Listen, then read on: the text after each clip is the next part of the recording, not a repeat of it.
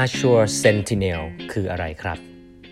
สวัสดีครับ ท่านผู้ฟังทุกท่านยินดีต้อนรับเข้าสู่แปดบรรทัดครึ่งพอดแคสต์สาระดีๆสำหรับคนทำงานที่ไม่ค่อยมีเวลาเช่นคุณนะครับ อยู่กับผมต้องกวีวุฒิเจ้าของเพจแปดบรรทัดครึ่งนะครับ episode นี้นะฮะ เราได้รับการสนับสนุนจากบริษัท Microsoft นะครับ ซึ่ง จะถ้าหลาย ๆ ท่านติดตามมาเนี่ยจะพบว่าผมเนี่ยตอนนี้อินกับเรื่องของ Cyber Security มาก ๆ นะครับ แล้วก็มีตอนที่มันผ่านมาเนี่ยทำไป 3 ตอนเรื่องของ PDPA Cyber Security เนี่ยได้ความรู้กันมากมายเลยนะฮะลองฟังย้อนหลังกันได้ครั้งที่แล้วเนี่ยพูดถึง concept หนึ่งนะฮะซึ่งเดี๋ยวจะมาย้ำรอบนี้อีกทีนึง concept หนึ่งเขาว่า Zero Trust นะครับ Zero Trust เนี่ยเป็นคำใหม่เลยที่ทุก ๆ องค์กรที่คิดจะ go digital เนี่ยต้องรู้นะฮะอย่างแรกที่สุดก็คือว่าโลกทุกวันนี้ การที่โดนแฮ็กหรืออะไรอย่างเงี้ยมันไม่ได้เป็นเรื่องที่แบบเขาเรียกว่า ransomware ทั่ว ๆ ไปแบบปล่อยออกมาแล้วใครโดนก็โดนแล้วนะฮะ ตอนนี้เขาเรียกว่า human operated ransomware นะคือเขาเห็นว่าองค์กรไหนเนี่ยมีเงินเยอะๆ องค์กรไหนเนี่ยที่ทำอะไรแล้วดูจะมีแบบมีตังอะ่ะเขาจะสร้างซอฟต์แวร์ specific เพื่อที่จะเจาะระบบขององค์กรนั้นเลยนะครับ มันมีคนอยู่เบื้องหลัง มันไม่ได้เป็นซอฟต์แวร์ที่แบบกระจายไปแบบออร์แกนิก คือมัน targeted นะครับ เพราะฉะนั้นแล้วสิ่งเนี้ย เป็นสิ่งที่มัน trigger ให้กับองค์กรทั้งโลกที่เคยโดนแฮ็กเนี่ยตอนนี้ต้องกลับมาดูนะครับ แล้ว concept ที่เราเคย implement พูดคุยกันครั้งที่แล้วก็คือเรื่องของ zero trust นะครับ zero trust ก็คือว่า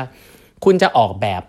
architecture นะครับจะออกแบบ IT infrastructure โครงสร้างของคุณยังไง ที่เน้นในเรื่องของว่าไม่ไว้ใจใครทั้งสิ้นใช้คำนี้แล้วกันเนาะถ้าเมื่อก่อนเนี่ยอาจจะแบบมีการ assume สมมุติว่าเออมันคงไม่โดนหลอกตรงนั้นตรงนี้ แต่ว่า zero trust เนี่ยคือ concept ใหม่นะ concept ที่บอกว่าคุณจะออกแบบ infrastructure ยังไง ที่ assume ว่าทุกคนเนี่ยจ้องที่จะแฮ็กระบบของคุณอยู่แล้วนะเพราะนั้นระบบความปลอดภัยเนี่ยจะต้องมีทัศนคติแบบนี้ Cyber Security แบบใหม่ต้องมีทัศนคติแบบนี้นะฮะสิ่งที่สำคัญก็คือว่าผมพูดถึง concept ไปเยอะแล้วนะฮะวันนี้เนี่ย ผมจะพูดถึงตัว top เลยนะฮะ ซึ่งเป็นผมว่าเป็นซอฟต์แวร์บอกงี้ก่อนว่าเป็นซอฟต์แวร์บนคลาวด์ที่สามารถจะไปใช้ทดลองใช้ได้ฟรีนะครับ บนเว็บไซต์ของ Microsoft นะซอฟต์แวร์ตัวนี้ชื่อว่า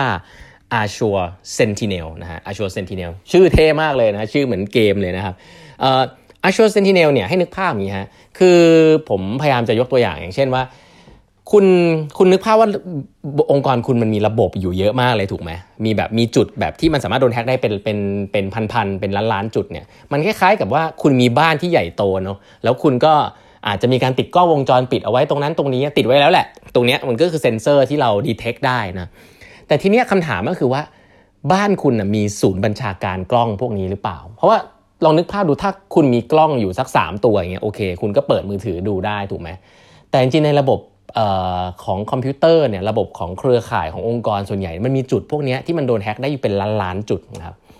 คุณต้องการระบบปฏิบัติการห้องปฏิบัติการหรือวอลลุ่มซึ่ง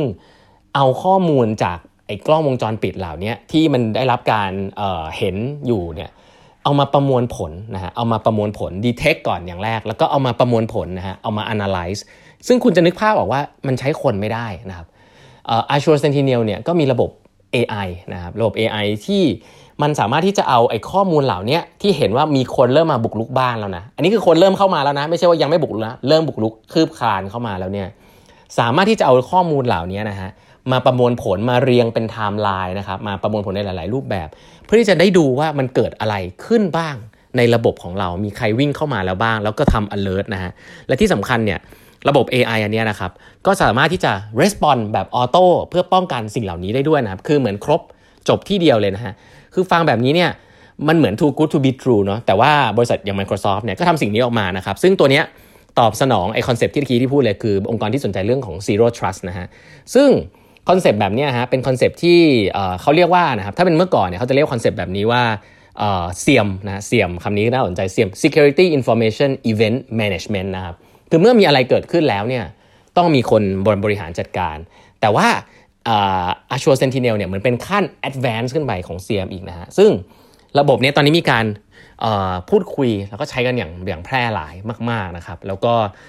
ข้อดีของมันเนี่ยคุณสมบัติหลักของ Azure Sentinel เนี่ยผมว่าหลายๆองค์กรเนี่ยต้องต้องรู้เลยนะฮะคือ 4 ข้อข้อแรกคือ มันเก็บข้อมูลครบทุกแหล่งครับ คือไม่ว่าจะเป็น device ต่างๆนะที่เกิดขึ้นในองค์กรเนี่ยจะเป็นของ Microsoft หรือไม่ใช่ของ Microsoft เนี่ยมันสามารถจะดึงข้อมูลเหล่านี้มีวิธีการที่ดึงข้อมูลเหล่านี้ได้หมดนะครับ อันที่ 2 ก็คือว่าเทคนิคการโจมตีใหม่ๆนะพฤติกรรมผิดปกติของบัญชีที่อาจจะอยู่ในมือของคนร้ายเนี่ยก็สามารถที่จะ detect ได้นะครับ detect ได้โดยอะไร detect ได้โดย AI นะครับไม่ได้ใช้คน แล้ว AI เนี่ยก็เป็นเหมือนกับเขาบอกว่าอย่างนี้ครับมันเป็นฐานข้อมูลของทาง Microsoft ด้วยแหละ เพราะ Microsoft บริษัทเทคเอานึกภาพดู Microsoft เนี่ยโดนเจาะระบบอยู่เรื่อยๆอยู่แล้ว คนที่พยายามจะเจาะระบบ Microsoft ถูกไหมครับ เพราะเขาจะมีฐานข้อมูลลักษณะพวกนี้อยู่เยอะมาก ตอนนี้ Microsoft ก็เลยเอาความสามารถอันนี้ครับเอาออกมาให้คนอื่นได้ได้ใช้ด้วย เพราะฉะนั้นเขาจะมี Database เรื่องนี้อยู่เยอะมาก AI ตัวนี้มันโดนมันได้รับการเทรนมาจากเคสจริง ๆ ที่เกิดขึ้นใน Microsoft ด้วยนะฮะก็ใช้ AI นะครับต้องบอกใช้ AI ไม่ได้ใช้คนมานั่งดูกล้องวงจรปิดนะครับใช้ AI เป็นตัวดู เพราะว่าจุดที่มันเปราะบางเนี่ยมันมีอยู่เยอะมากนะครับซึ่ง ระบบเนี้ยเป็นระบบที่ผมว่ามีความสำคัญมากนะครับ ยุคนี้เนี่ยให้คนมาดู เอาคนมาดูกล้องวงจรปิดเยอะๆนะฮะหวังว่าจะเจอเนี่ยเป็นไปไม่ได้ครับ เพราะฉะนั้นการออโตเมตเรื่องนี้มีความสำคัญมากนะครับแล้วก็สุดท้ายคือเรื่องของการรับมือการจู่โจมอย่างรวดเร็วนะครับเพราะว่าฟังก์ชันการบริหารจัดการแบบนี้เนี่ยก็ถ้าเมื่อเมื่อไหร่ที่มันเป็น AI แล้วเนี่ยมันก็สามารถที่จะ detect ได้เร็ว เมื่อ detect ได้เร็วเนี่ยก็สามารถที่จะเอ่อ respond แบบ auto ได้นะครับ เพราะนั้นมันครบ จบที่เดียวได้น่าสนใจมากๆนะครับ แล้วก็ที่สำคัญก็คือเรื่องของ cost ครับ ผมต้องบอกอย่างนี้คือเวลาพูดถึงไอ้พวกซอฟต์แวร์อย่างเนี้ยผมจะกังวลมากเลยเวลาถามทางทีม Microsoft ไปว่าแบบ แล้วมันจะติดตั้งยังไงฮะผมทีมผมไม่มีทีมไอทีอะไรที่มันแบบรู้เรื่องพวกนี้เยอะนะครับ แต่ว่าคำตอบที่น่าสนใจก็คือว่าตอนเนี้ยไอ้ของแบบเนี้ยของ Microsoft เนี่ยมันอยู่บน cloud หมดแล้วครับการอยู่บน cloud เนี่ยมันดีคือมันใช้ง่ายครับ แล้วมันก็ราคาถูกด้วยนะครับ เขาบอกว่ามันสามารถติดตั้งได้รวดเร็วนะฮะมากกว่าระบบ SIEM ทั่วๆไปที่ผมพูดถึงเนี่ยถึง 67%นะครับ67%คือทำงานได้รวดเร็วมากบนโครงสร้างพื้นขาวพื้นฐานแบบ cloud แบบเต็มรูปแบบนะครับนั่นหมายความว่าอะไรครับ หมายความว่าถ้าถ้าคุณสนใจเรื่องเหล่านี้เนี่ยคุณยังไม่ต้องไปลง ผมผมจะแนะนำอย่างนี้ คุณยังไม่ต้องไปลงทุนอะไรเยอะแยะนะฮะคุณเริ่มเรียนรู้จากมันได้ก่อน แล้วก็เริ่มที่จะ นำมันมาทดลองใช้ อะไรที่มันเป็น cloud base เนี่ยมันสามารถจะเปิดปิดได้นะครับ แล้วก็เข้าใจว่าตอนนี้ Microsoft เนี่ยมี free credit ให้ด้วยนะครับ ถ้าใครอยากจะทดลองใช้เนี่ยผมคิดว่าเรื่องเหล่านี้เนี่ยอย่าพึ่งลงทุนกับมันเยอะนะครับ อย่าเพิ่งไปซื้อซอฟต์แวร์อะไรเยอะนะฮะ Azure Sentinel ระบบของระบบเนี้ย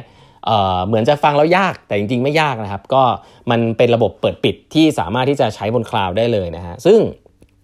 เขาบอกว่ามันมี